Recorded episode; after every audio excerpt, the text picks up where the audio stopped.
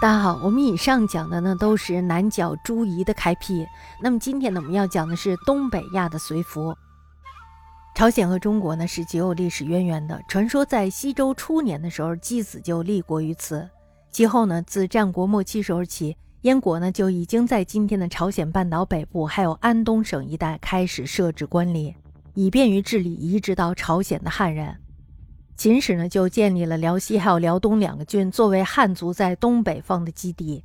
但是呢，由于稍后控制松弛，朝鲜呢仅在名义上臣服于秦国。他与匈奴呢这时候也有着密切的经济还有政治上的往来。汉初的时候呢，朝鲜落入了燕人魏满之手。那么在惠帝还有吕后的时代，魏满呢这时候就与汉约为藩臣，隔着沛水，就是今天的鸭绿江为界，双方呢相安无事了数十年。到了武帝时候呢，魏满的孙子右渠这时候就登上了王位。这个右渠登上王位以后呢，他的态度是一百八十度大转弯。他这时候呢就开始招诱逃亡的汉人，并且阻挠南部的蛮夷甄蕃还有陈韩朝贡，而且他还杀了辽东部的都尉涉和。于是呢，武帝就在元丰二年，也就是公元前一百零九年，派遣杨仆还有荀志分别率领水陆大军进讨，花了一年的时间，终于把他给摆平了。朝鲜平定以后呢，汉就在这个地方设置了乐浪、玄图、真蕃、临屯四郡，而且呢还派了官吏来治理。昭帝的时候呢，汉就把这个临屯还有真蕃两郡给取了，取了以后呢，就一块并入了乐浪还有玄图。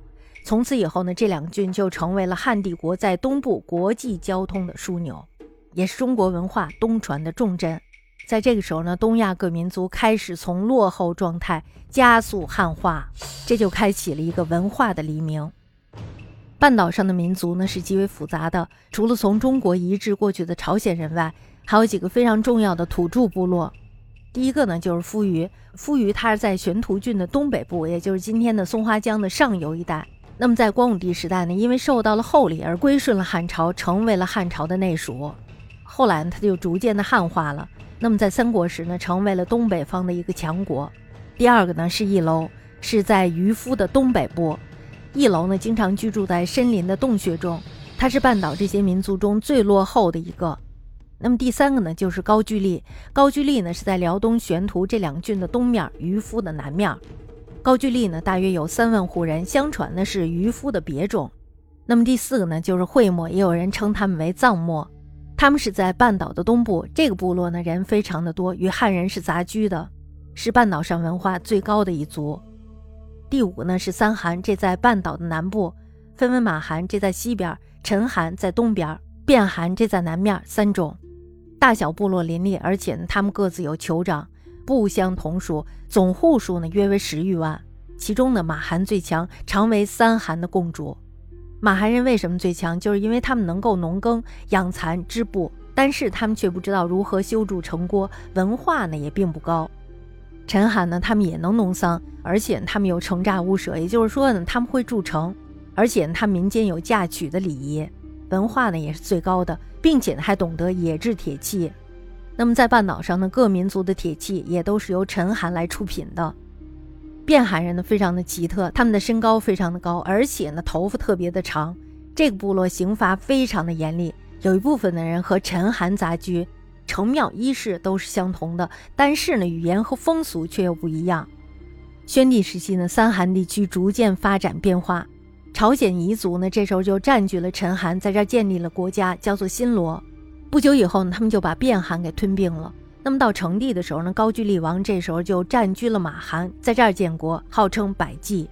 西汉末年的时候，朝鲜半岛的形势大致上是西北部乐浪郡的辖区，东北大部分呢这时候都被高句丽所居。新罗居东南部地区，百济呢则占据了西南部地区。后三者呢因为距离比较远，所以呢他们就成立了独立自主的国家。只有高句丽和汉是接壤的，一直属于陈属。那么在新莽期间，因为要征高句丽的兵讨伐匈奴，这时候呢就引起了叛变。那么高句丽呢这时候就屡次犯边。到了东汉初年的时候，高句丽呢就派遣了使者来朝贡。于是呢，光武帝就恢复了他的王号，并且呢还赐了乐人乐器以及衣冠服饰。但是不久以后呢，他们又反叛了。汉朝廷呢这时候又恩信招抚他们，这才有依附于汉朝。其后呢，双方大体相安。但是到了和帝末年，又开始大举进口辽东，还有玄土等军。汉室呢，始终没有能给予他们致命的打击。一直到灵帝时期，高句丽呢时叛时降，也就是说给他们好处，他们就来依附；不给他们好处，他马上就反叛了。这就成为了当时汉帝国东北的大患。今天呢，我们顺便把这个倭奴来朝也说了吧，因为这个并不多。倭奴国呢是在今天的日本国境内，直到秦始皇时代，它的国家历史呢都处在一个不明朗的阶段。汉时日本地区的国家一共有百余个。汉呢总称之为倭国，其中的倭奴的势力最为强大。它大约是坐落在今天日本南部的九州岛上。倭人男子呢都是情面纹身，上面的符号呢代表着尊卑贵贱。女子的地位呢是非常低下的。武器呢用的是矛盾、木弓，还有就是竹剑，五足或是铁足，并且他们有赤足蹲踞的习惯。文化呢是非常低落的。自武帝于朝鲜设郡以后，中国文化呢这时候开始影响到了诸倭，倭奴呢这时候也于此时开始到乐浪郡对汉做岁时的朝贡。那么在建武中元二年，也就公元五十七年的时候，倭奴呢这时候就遣使经过乐浪郡来朝贡，光武帝呢这时候就授予他汉倭奴国王的印绶。此后呢，倭奴又于安帝永初元年，也就公元一百零七年，和汉献帝建安六年，就公元二百零一年两度来朝。到了三国时代呢，这时候他们就开始和魏国交通，双方的关系呢非常的密切。